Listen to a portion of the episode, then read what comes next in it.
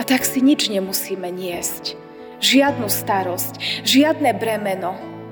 Ale všetko to môžeme odovzdať tomu, ktorý nám svoju lásku dokázal, keď vylial na Golgotskom kríži krv za moje aj za tvoje šťastie.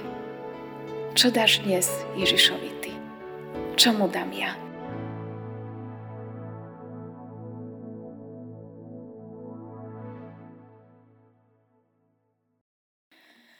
Stížme sa vybranými veršami 72. žalmu.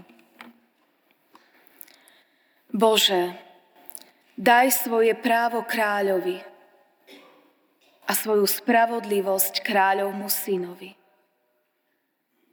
Aby súdil tvoj ľud v spravodlivosti a tvojich ubiedených podľa práva. Nech vrchy prinášajú ľudu pokoj a pahorky spravodlivosť. Nech mu králi Taršíša a ostrovov prinesú dar. Kráľovia zo Sáby a Séby prinesú mu poplatok. Nech sa mu kláňajú všetci králi a nech mu slúžia všetky národy. Lebo zachráni chudobného, ktorý volá i biedného, aj toho, komu nikto nepomáha. Nad slabým a núdznym zľutuje sa a zachraňuje duše chudobných. Od útlaku a násilia im vykupuje život. Ich krv je záchrana v jeho očiach. Nech žije. Nech mu dajú sapského zlata a nech sa navždy modlia zaň.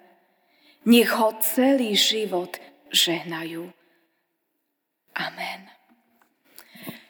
Milosť vám a pokoj od Boha nášho Otca a od nášho Pána a Spasiteľa Ježiša Krista. Amen. Milé sestry, milí bratia, slova písma svätého, ktoré budú slúžiť ako základ kázne, máme zapísané v Evangeliu podľa Matúša. V druhej kapitole, kde v jedenástom verši v Božom mene čítame tieto slova. I vošli do domu, uvideli dieťatko s matkou Máriou, padli na tvár a klaňali sa mu. Potom otvorili svoje klenotnice a obetovali mu dary. Zlato, kadidlo a mirhu. Amen. Toľko je slov písma svätého. Dary ako si patria k Vianociam. Nevieme si to bez nich predstaviť. Možno aj tí z nás, ktorí nie sme zameraní na darčeky a našim jazykom lásky je niečo iné, dávame aspoň symbolické darčeky, pretože je to tak. Chceme aj my si na novo pripomenúť ten najväčší dar, ktorý sme dostali. Dar betlehemského dieťaťa. Dar Božieho syna. To je ten dar, ktorý Boh dal ľuďom a nás inšpiroval k tomu, aby aj my sme sa navzájom obdarovali, aby sme nezabudli na to, ako sme veľmi obdarovaní ním, jeho láskou. Ale zároveň dary boli súčasťou aj mnohých rituálov, ktoré sa odohrávali aj pred tisíckami rokov keď sa narodil nový kráľ, alebo keď bol korunovaný, alebo pri iných špeciálnych významných udalostiach sa dávali dary. A preto aj dieťa Ježiš v Betleheme dostáva dary. Dary od mudrcov. Myslím si, že asi ten najväčší dar, ktorý Ježiš od nich dostal, bolo to, že boli ochotní za ním cestovať. Že si všimli hviezdu, oni ako pravdepodobne astrologovia, ktorí skúmali hviezdy, dokázali odložiť všetky svoje povinnosti a obetovali čas a peniaze na to, aby išli za Ježišom. To bol ten najväčší dar, aký mu mohli dať. Dali mu seba. Ukázali, že Ježiš je pre nich niekto výnimočný.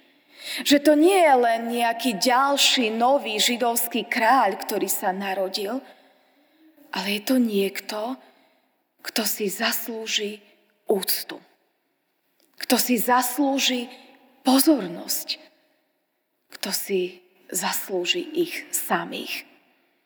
A tak títo mudrci od východu, alebo ako ich ľudovo nazývame králi, sú pre nás vzorom a príkladom.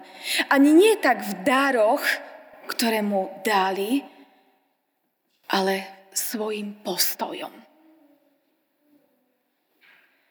Ale aj dary, ktoré mu priniesli, sú dôležité. Tie sú dôležité najmä pre nás. Pretože títo pravdepodobne pohanskí ľudia poznali, kým Ježiš skutočne je. Že je Bohom, je kráľom a je tým, ktorý sa raz za hriešný ľud obetuje. A že dá ten najvzácnejší dar, ktorý môže dať mne a tebe, svoj život. To bolo ukryté v posolstve darov, ktoré nie náhodne vybrali títo múdri, vzdelaní muži. Zlato ako dar pre kráľa. Pretože im tá hviezda, ktorú skúmali, povedala, že sa narodil nový židovský kráľ. A aký iný dar si zaslúži kráľ, ak nie kráľovský dar? Zlato. A tak prvú vec, ktorú zbalili mudrci do svojich klenotníc, bolo zlato. Dar pre kráľa. Zlato, ktoré aj nám hovorí, že Ježiš nebol obyčajný kráľ, ale že on je kráľ s veľkým K. Kráľ kráľov a pán pánov.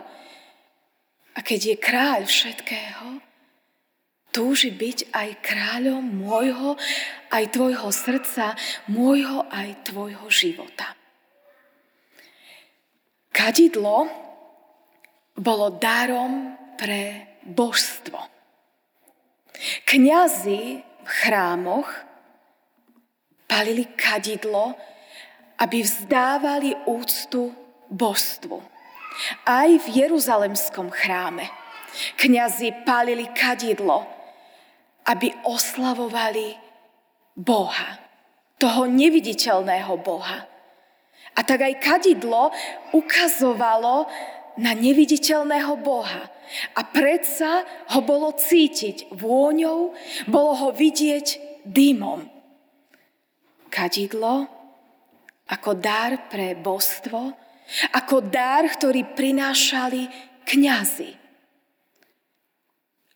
A opäť aj to bolo prorocké, pretože Ježiš nebol obyčajné dieťa.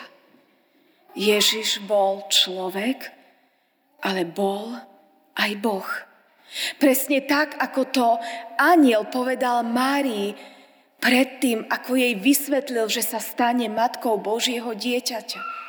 Že jej dieťa bude človek, pretože ona je človek. Ale jej dieťa bude zároveň Boh, pretože Duch Svetý na ňu zostúpi.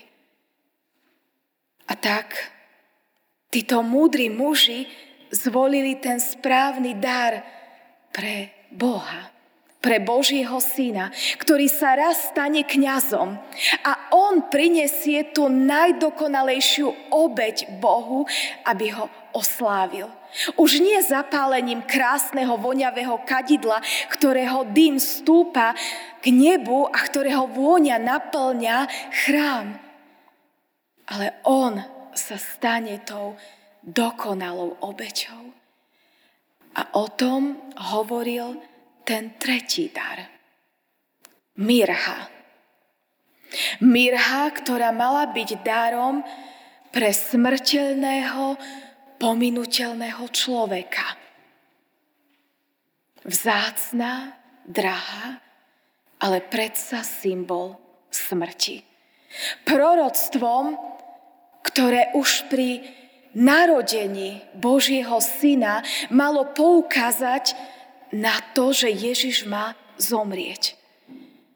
No nie pod krutovládou Herodesa, ktorý ho chcel dať zahubiť, pretože sa bál o svoj trón, ale že má byť znakom Ježiša ako Boha, ktorý slobodne ako dospelý muž povie mne a tebe áno, keď si s nami vymení miesto.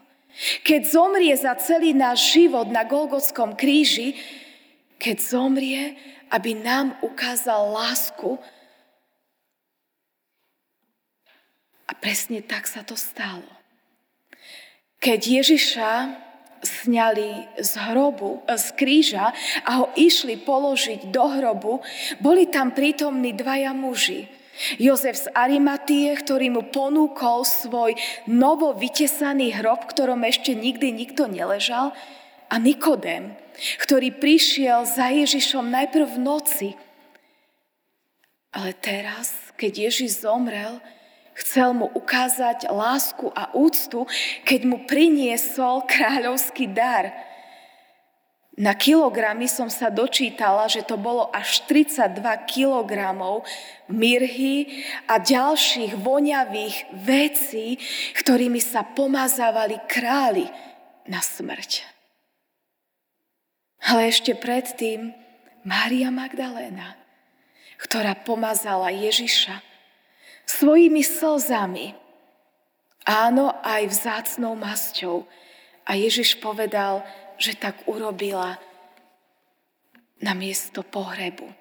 Pretože títo dvaja muži už nestihli vykonať ten rituál, ktorý sa mal konať pred smrťou, pretože prichádzala sobota.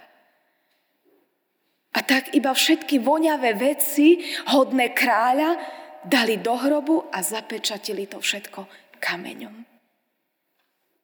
Ale Ježiš už bol dávno predtým pomazaný podľa priania Božieho srdca, slzami pokánia Márie Magdalény a vzácnou masťou, ktorú obetovala a nelutovala. A tieto tri prorocké dary rozprávali o tom, kým Ježiš je. V čase, kým ešte bol len tým maličkým dieťatkom. Mnohí sa zhodujú, že Ježiš mohol mať medzi rokom až dvomi, keď za ním prišli títo mudrí muži. A ani nevieme, koľky boli. Vieme, že priniesli tri dáry. Ale sú pre nás inšpiráciou. Oni, ktorí dali Ježišovi kus svojho života, chcú nás inšpirovať, aby sme mu dali celý život. My už vieme, kým Ježiš je. My vidíme ďalej, ako videli oni. Oni videli malé, ročné až dvojročné dieťa. A cez dary vyjadrili, že veria, kým sa Ježiš stane. My vo viere už vidíme, kým Ježiš bol. Tým Bohom, ktorý porazil smrť, ktorý väčšine žije má pre mňa a pre teba nový život. Stačí tak málo. S dôverou, v pokore, vložiť celý svoj život Ježišovi a povedať, Ježiš, dávam ti aj ja dnes dar samého seba. Aj keď to niekedy nie je jednoduché. Veľmi ma oslovila kniha od mojej obľúbenej autorky Francis Riversovej, ktorá je veľmi starou knihou, ale nikdy predtým som ju nečítala. A keď vyšla vo vydavateľstve Kumran, vo vianočnom vydaní, tak som si povedala, keďže mám od nej desiatky kníh, tak si objednám aj túto. A tak som si ju objednala. A raz v noci, keď som nemohla spať pred Vianocami, som si začala čítať túto knižvočku. A ostala som veľmi prekvapená. Pretože je tam krásny príbeh, ktorý ma inšpiroval, možno inšpiruje aj vás. Je tam príbeh chlapčeka, ktorý sa volal Timmy. Príbeh chlapca, ktorý mal 6 rokov a ktorý sa dostal do pestúnskej starostlivosti, pretože jeho otec sa dostal do väzenia a matka sa o neho nevládala, nedokázala sama starať. A títo ľudia, ktorí ho k sebe prijali, ho prijali aj so škatuľou, s ktorou chodil. Bola to škatuľa od topánok, červená škatuľa, ktorá mala na boku nápis bežecké topánky. A tento chlapček s touto škatuľou stále chodil a nikdy ju nechcel nechať. Tak mu to dovolili. Všade, kam prišiel, chodil so škatuľou. A stále, keď ju aj položil, musel ju mať na dosah ruky, alebo minimálne na to, že na ňu videl. A tento chlapček nikomu nepovedal, čo v tej škatuli je. Ani tým pestúnským rodičom, ktorí sa o ňoho s láskou starali, ani ľuďom, ktorí sa na to pýtali. Povedal iba jedno. Sú tam len veci. Ale nikto netušil, čo za veci v tej škatuli, ktorú si tak držal, tak chránil, má. Len veci. A keď sa v cirkevnom zbore, do ktorého chodila pestúnská rodina, pripravovali na vianočný program, tak s deťmi nacvičovali scénku. A súčasťou tých vianočných služieb Božích mala byť scénka o narodení Ježiša Krista a tak rozdeľovali roli. Mária, Jozef, pastieri, mudrci. A keďže už role boli rozdané, tak rozmýšľali, že by z neho možno urobili pastiera, veď pastierov nikdy nie je dosť, ktorí by mohli prísť za Ježišom. Ale on sa ich spýtal, a nemohol by som byť mudrc? Ale oni už mali a troch mudrcov s tromi dármi. Ale keďže mali múdrosť a poznali ten pohnutý život tohto chlapčeka, tak si povedali, ale v Biblii sa predsa nikde nepíše, koľko mudrcov bolo. Píše sa iba o tom, že boli tri dáry. Možno ich bolo menej, možno ich bolo viac. A tak sa spýtali pani, ktorá šila kostýmy, či by stihla ušiť ešte jeden kostým pre ňoho ako pre štvrtého mudrca. A ona povedala, že áno. A keďže vedela jeho príbeh, tak jemu ušila najkrajší kostým. A keď prišla senka a mudrci dávali svoje dary Ježišovi zlato, kadidlo a mirhu, on nezobral tú krabicu krásnu, ktorú mu pripravili, ale zobral tú svoju červenú krabicu, s ktorou všade chodil a dal ju Ježišovi. A potom kľudne, bezpečne pokračoval v senke, spieval piesne a Užíval si to, čo bolo po službách Božích. A všetci sa čudovali, že už na tú škatuľu nezazerá, že už ju nekontroluje, či je tam. A potom mu povedali, nechce si ju vziať späť? A on povedal, nie, ja som ju dal Ježišovi. A potom tá škatuľa v tej poviedke zmizla. A keďže je to iba vymyslený príbeh, tak ju anieli odniesli k Ježišovi a Ježiš si ju dal na kolena a otvoril si tú škatuľu a keď sa ho pýtali, čo tam je, tak Ježiš povedal to isté, čo chlapec. Len veci. Nikomu to neukázal. Iba Ježiš videl, čo je v tej škatuli. Zodratý a vyblednutý strieborný okraj jeho babetkovskej deky, svadobná fotografia jeho rodičov a zo pár ďalších drobností, ktoré vám teraz nebudem čítať. Ale na konci Ježiš povedal krásne vyznanie o tom chlapčekovi. Ty mi mi dal najcennejší dar zo všetkých, detskú vieru. Neboli tam len veci, ale boli tam aj jeho modlitby, jeho túžby, jeho sny, jeho plány. Tými sa ako malý chlapec celý odovzdal Ježišovi. Dal svoje srdce ako ten najvzácnejší dar. Keď je tento malý chlapček tými pre nás príkladom. Aj my si v svojom živote nesieme veľa vecí, veľa túžob, veľa snov, veľa nádejí a prianí. Urobme to, čo urobil tento malý chlapček tými. Tie naše veci, ale aj tie naše túžby. Dajme dnes a každý deň na novo Ježišovi ako ten náš najvzácnejší dar. Čo vzácnejšiemu môžeme dať ako samého seba. Veď to urobil Ježiš pre nás. On dal to najvzácnejšie, čo mal. Samého seba. Aby z nás zobral to, čo nás najviac bolí, to, čo nás najviac trápi, ťaží, ubíja, čo nám najviac ubližuje, čo nám najviac krivdí. A tak si nič nemusíme niesť. Žiadnu starosť, žiadne bremeno, ale všetko to môžeme odovzdať tomu, ktorý nám svoju lásku dokázal keď vylial na Golgotskom kríži krv za moje aj za tvoje šťastie. Čo dáš dnes Ježišovi ty? Čo mu dám ja? Amen. Pane Ježiši Kriste, ďakujeme Ti, že si bol ochotný stať sa pre nás tým najvzácnejším a najdôležitejším darom nášho života. Chválime ťa za to o to viac, keď vieme, čo ťa to stálo. Stať sa človekom, trpieť, zomierať. A predsa si to urobil, lebo si nás miloval. A tak ti ďakujeme za dar odpustenia, za dar lásky, za dar spásy, za dar požehnania.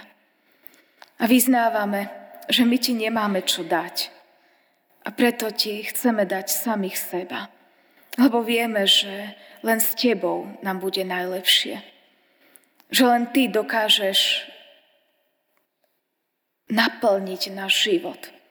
Všetky naše sny, túžby, každú našu potrebu. A uvedomujeme si, že vieme, že vlastne tým nič nestratíme, ale naopak veľa získame, keď sa ti každý deň odovzdávame. A tak, Pane, ti ďakujeme za to, kým sme, čo z nás robíš. Ďakujeme za Tvoju lásku. A ďakujeme Ti, že každý deň na novo k Tebe môžeme prichádzať a všetky svoje veci ti môžeme dávať. Amen.